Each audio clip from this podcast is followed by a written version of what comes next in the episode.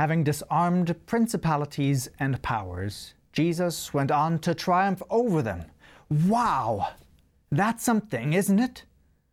The devil has always made it about power, from the third who fell all the way to today. In today's world, religion is often used to buoy political power.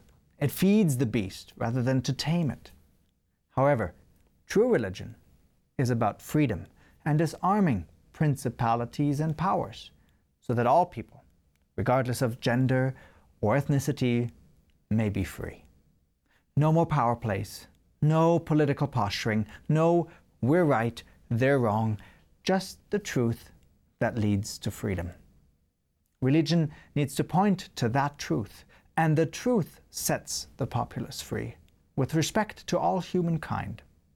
That's the witness we need to take to the world, so that they may recognize the God we believe, the truth He provides, and the freedom that leads us beyond the victory of the tomb will carry us to the other side of the second coming. That's the triumph over principalities and powers of this earth. I'm Micah Mueller, and this is Sabbath School University.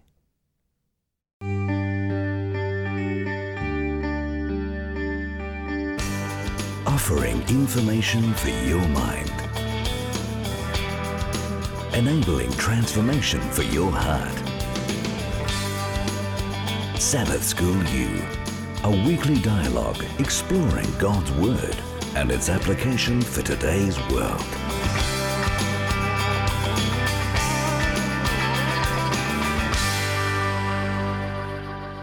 Welcome back to Sabbath School University. We have a deep study in front of us today again, and an exciting one at that. And we have a panel of guests, and I want to welcome all of you.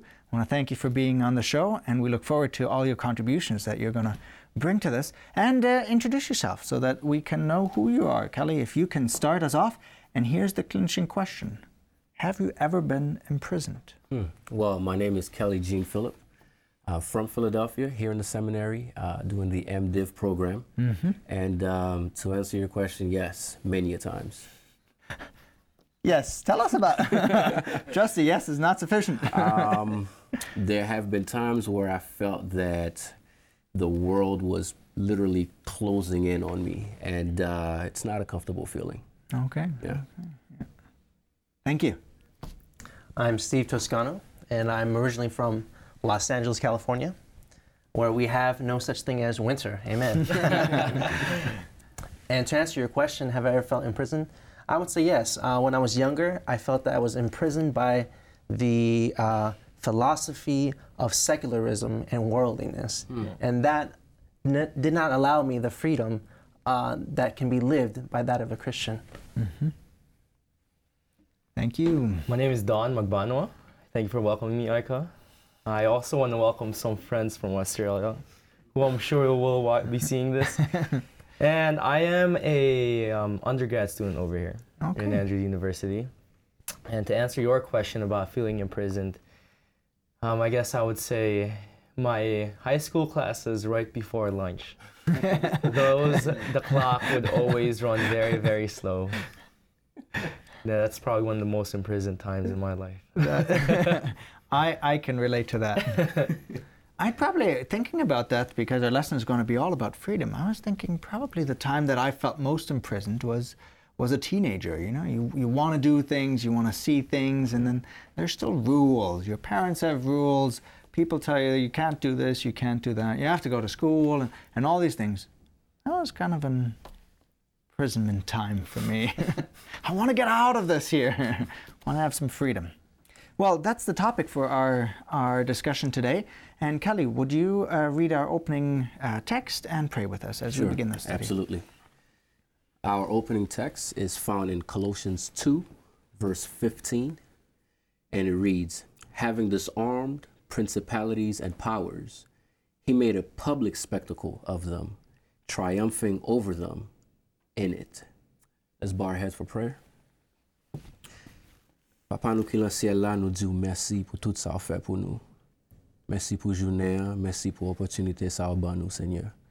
Qu'on y a de ce que nous ouvrir Bible, nous va parler à faire ou nous demander au Saint-Esprit ou pour venir avec nous ici là, pour bénir nous, ouvrir et mentalité nous pour nous comprendre plus de vous. Béni programme là, tout ça qui dit là au nom de Jésus. Amen. Mm-hmm. Yeah, very interesting dialect coming from Philadelphia. Thanks for praying for us in Creole. You're welcome. Thank you. Let's get started into our study. We're going to start off with Romans. Romans 6 is a chapter about freedom. Mm-hmm. What is he talking about there? What is Paul talking about in Romans chapter 6? Mm-hmm. You know, as I've studied this chapter, I find that this theme of being free is found throughout, and the Bible specifies what Paul is addressing that we are to be free from. In Romans chapter 6, verses 18 and 22, for example, we find the answer to this. Romans 6, verse 18 says, "Being then made free from sin, you became the servants of righteousness."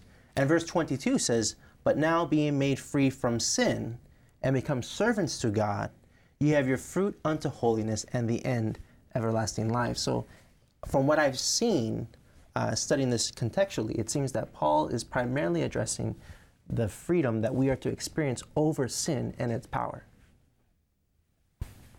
Right.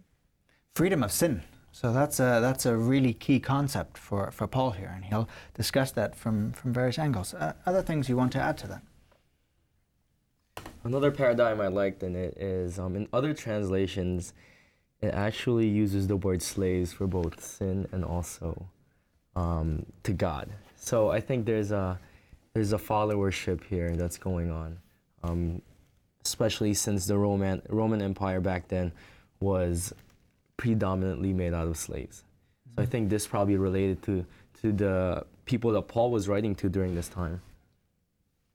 So the language that Paul is using to make it more relational to the reader? Yeah, exactly. Very practical in their time. He's using this imagery of slaves, that's right, in several ways. And the phenomenal thing is he uses it in two ways, right? He says, you're going to be a slave to righteousness, or you're going to be a slave to sin. The freedom that you have is in you having the possibility to make that choice. Yeah. It's interesting that at the beginning there, it's you can do either one. You can follow God, or you can be stuck in sin. Mm-hmm. And now you have that opportunity. Jesus gives you the opportunity to make that choice. And that is pure freedom that God gives right at the beginning there of this whole chapter. Two things that he talks about, and we'll talk about that as we go along in this chapter. Another interesting point that I thought is, you know, growing up, as I alluded to earlier, I grew up in a rather, let's just say, secular environment. And as a young teenage boy, I always thought that being able to do my own thing, being able to make my own sinful choices and live it up in the world, I thought that was freedom. But according to this text, it's the opposite of that. That was actually slavery. And of course, growing up, I never would have seen it that way or thought of it that way. But the true freedom can only come through serving God. And that's just a beautiful thought that as I began to read the Bible for myself, I began to really see this impact me. Kind of a reversal, right?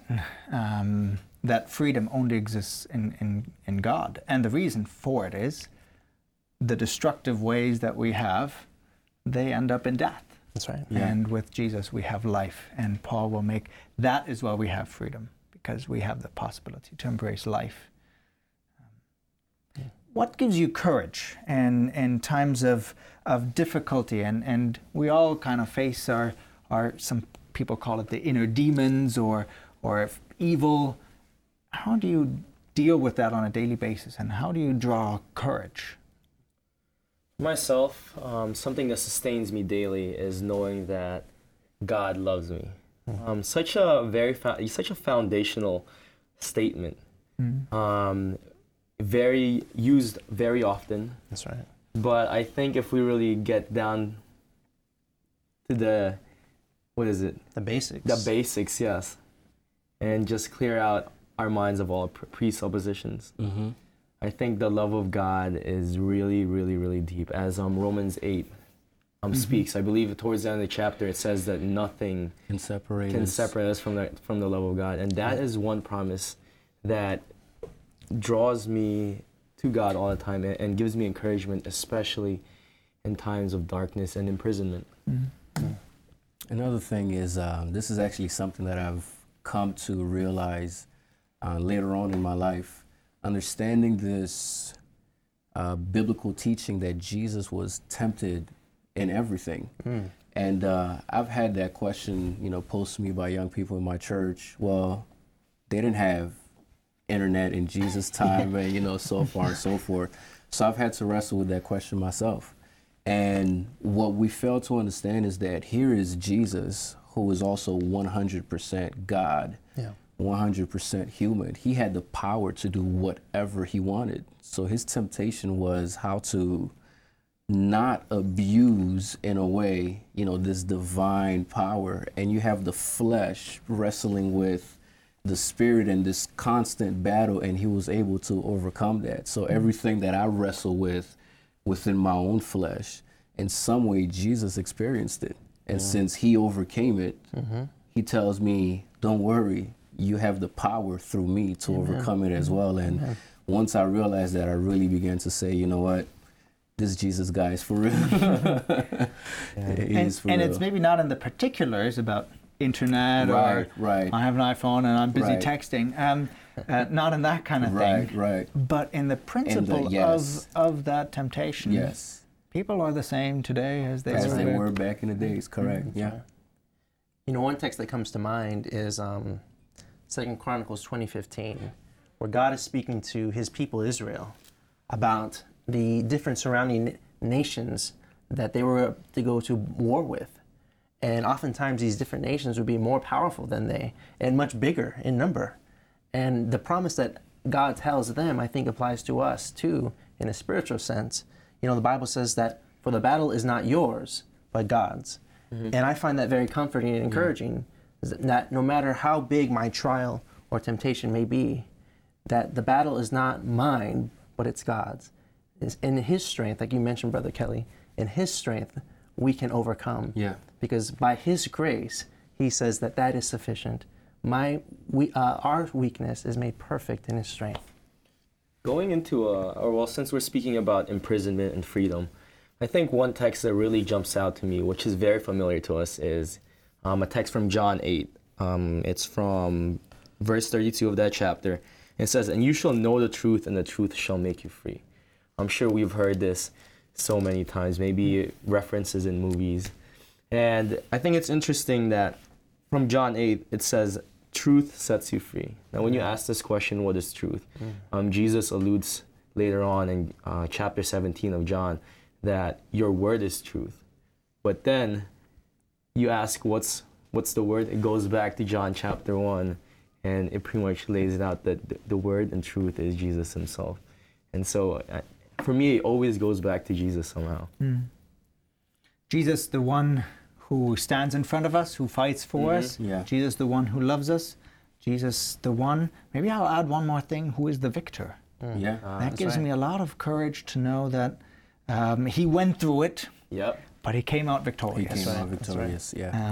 Knowing that somebody, I just had this experience recently, a friend of mine went on a trip through the state, 150 miles on the bike in a single day. And I've been biking with him for a couple of years now, and we're about on par. We're about the same cyclist strength. I couldn't go on that date that he went on, and I was like, should I do it myself or not? It's been one of the things I wanted to do, one of my bucket list items, if you please. And knowing that he had done it, and knowing that I could keep up, I'm on the same level. Because he did it, I know I can do it too. And so I picked up my bike and I did it. And it was an amazing experience. Because Jesus did it, and he did it before we did it, he's the one that stands by our side.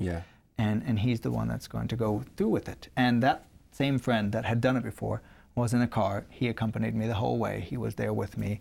And that gives you courage. Somebody is the victor as well. That's right. Now we talk about this idea that there's still evil in this world. There's still a devil out there. There's Satan. There's still evil out there. Jesus died on the cross. How come there's still evil in the world? How does that make sense at all? The way I wrestle with this concept is another cliche: the devil's defeated. Yeah, we've said that time and time again.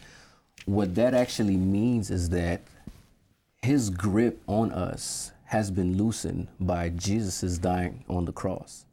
So every act of evil that exists nowadays, and the way I see it in my head, is just his desperate attempt to undo everything Christ has done. What he chooses to ignore, I would say, is the fact that he cannot undo something that God has already done. So it is just because sin, he is so rooted in sin, his nature is just to try to cause so much doubt in the minds of people through all this act of violence and you know, the most heinous thing you can possibly think of. But the fact remains is Jesus died on the cross. Mm, and right. We are no longer bound by Satan. And he knows that. And so that phrase, the devil is defeated, although cliche, holds powerful truth in it, because everything that's going on that's wrong in our world is just an attempt, it's just his desperate attempt, his last, fight or whatever you may want to call it. But I think that's the reason why this great cliches can sometimes be true, yes. Right? We had God is love, that is true, yes. and the devil's defeated. So yes. Two cliches that have a lot of meaning. That have a lot of meaning, yeah. When I think of this question as to why evil and sin have continued 2,000 years after the cross, I immediately think of the great controversy between Christ and Satan.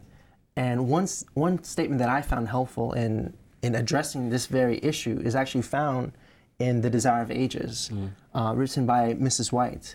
And in that chapter, following the chapter on Calvary, which was Jesus' death on the cross, she writes a very interesting couple of sentences. I just want to read in Desire of Ages 761. She writes, speaking after the death of Jesus, "Yet Satan was not then destroyed. The angels did not even then understand all that was involved in the great controversy.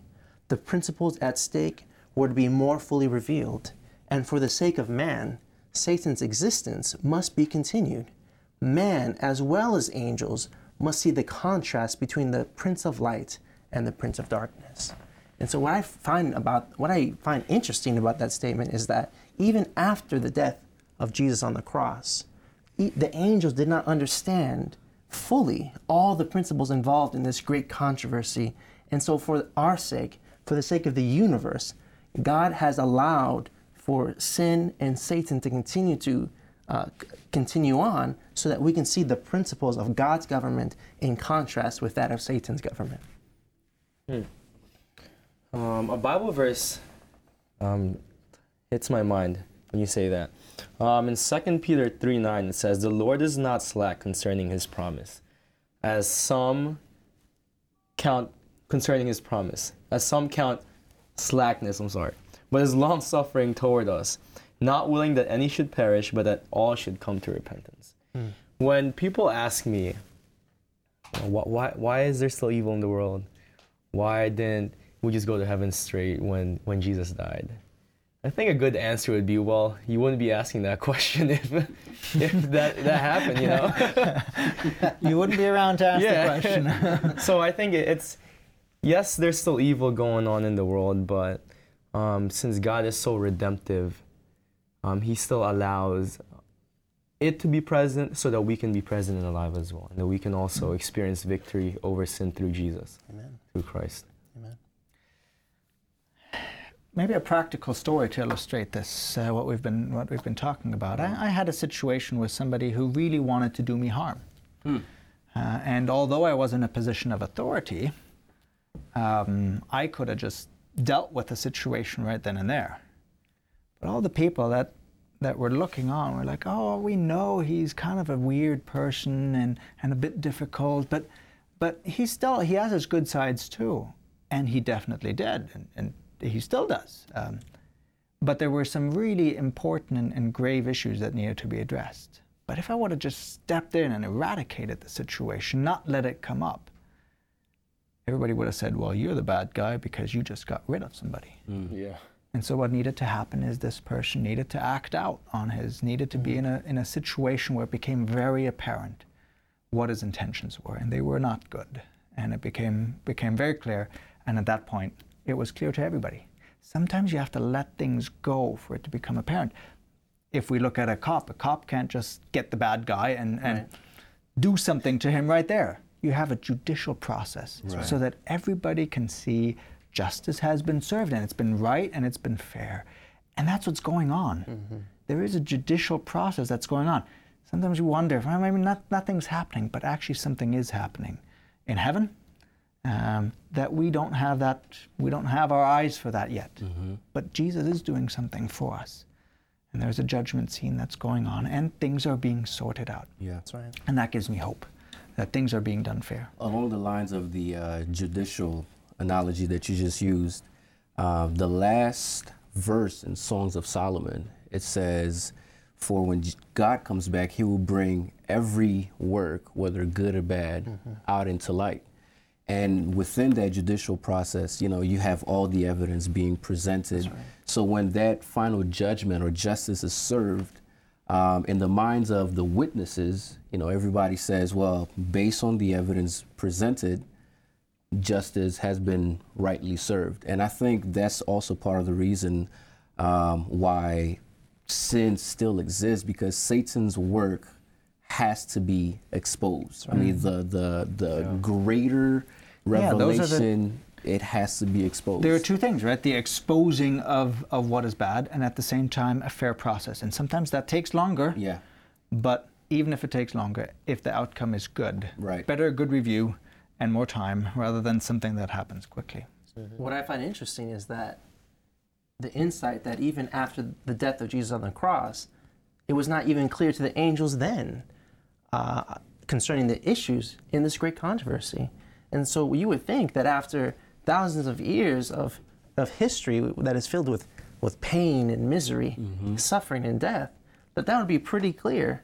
So I find that that's interesting, that God seems to be waiting for something special. It seems to be that, like Job, God is waiting for the manifestation of his principles of grace in the life of his children. Mm-hmm. And I'm very encouraged by that. So then the question is, if all this is happening, what is our purpose here? Why does Christ need people on this earth to be his ambassadors? I think that as we've been talking and discussing and unwrapping this great truth of, you know, growing in Christ and victory over sin, once you experience that in your life, we become part of this witness in favor of God's righteousness, I should say. So it's important that once we experience it in our own lives and we know how we've been freed, we've actually been released from this mm-hmm. prison of sin and guilt and whatever you may have it, I will share it with you, because that's the good news of Christ. That's the good news of the gospel. That is the gospel, that Christ has come to give us freedom. Mm. And so it is very important, because on a personal one-to-one level, I can tell you what Christ has done in my life and plant the seed and pray that he can only do the same thing in your life. Yeah, so I think we are the most powerful witnesses of Christ in that aspect. Fantastic, thank you. Here's another cliche for you. No man is perfect. And I think for an imperfect man to be in the endeavors with a perfect God, I think it gives testament to how God can use an imperfect man and a fallen being. Mm. And we see it in each other and other people, mm-hmm. and how imperfect people are being perfected in Christ as they walk more and more with him each day. Starting off with fishermen and making them into great apostles is a different story than starting off with a nobleman mm-hmm. and doing something productive with somebody that has had amazing education and has all the benefits of society, right? So the transformation of it, mm-hmm. that is an amazing testimony.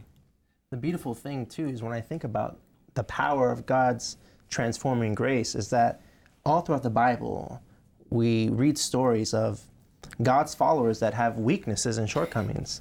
Yeah. You know, King David comes to mind. Yeah. The Bible says at one point that he was a man whose heart was after God. But then we know, of course, David, he fell into sin and he wandered away from God. But the beautiful thing is that God's grace is so powerful that it transforms us. Mm-hmm. And the beautiful thing is that even in the book of Revelation, you know, after all of these final scenes of Earth's history take place, you know, we talk about the mark of the beast and the image of the beast and so on and so forth. In the book of Revelation, chapter 14, verse 12 says, "Here is the patience of the saints. Here are my children," God's saying. "Here are they that keep the commandments of God and have the faith of Jesus." I find that so beautiful that God can take sinners who are weak and feeble and turn them into saints that follow him and that love him. Maybe I can take, to add to that, the image that I used before, that trip that I did across the state. Somebody called me up before and said, "Oh, how are you doing? What's up?" And I said, "Well, I'm going to do this trip." And the person said, "You're never going to do it. You're never going to make it. It's impossible." And I did it. I called him up and I said, "I did it." And he was out just this last weekend doing the same long stretch ride. That's, I think, what we are supposed to be doing. Yes. Okay? Somebody has won the victory, and now because I do it, because you do it, we encourage others to do the same thing as yes. well. Amen. It's this personal testimony that we can share with others. Yes. That becomes the real thing. And that's the amazing thing about our faith. That's where it becomes practical. Yes. This is where it becomes alive. So this theory of the great controversy now becomes alive. And when it comes to this practical thing, the one thing I like about what Paul said in Romans 6, to come back to this liberation. What does it do for your personal life?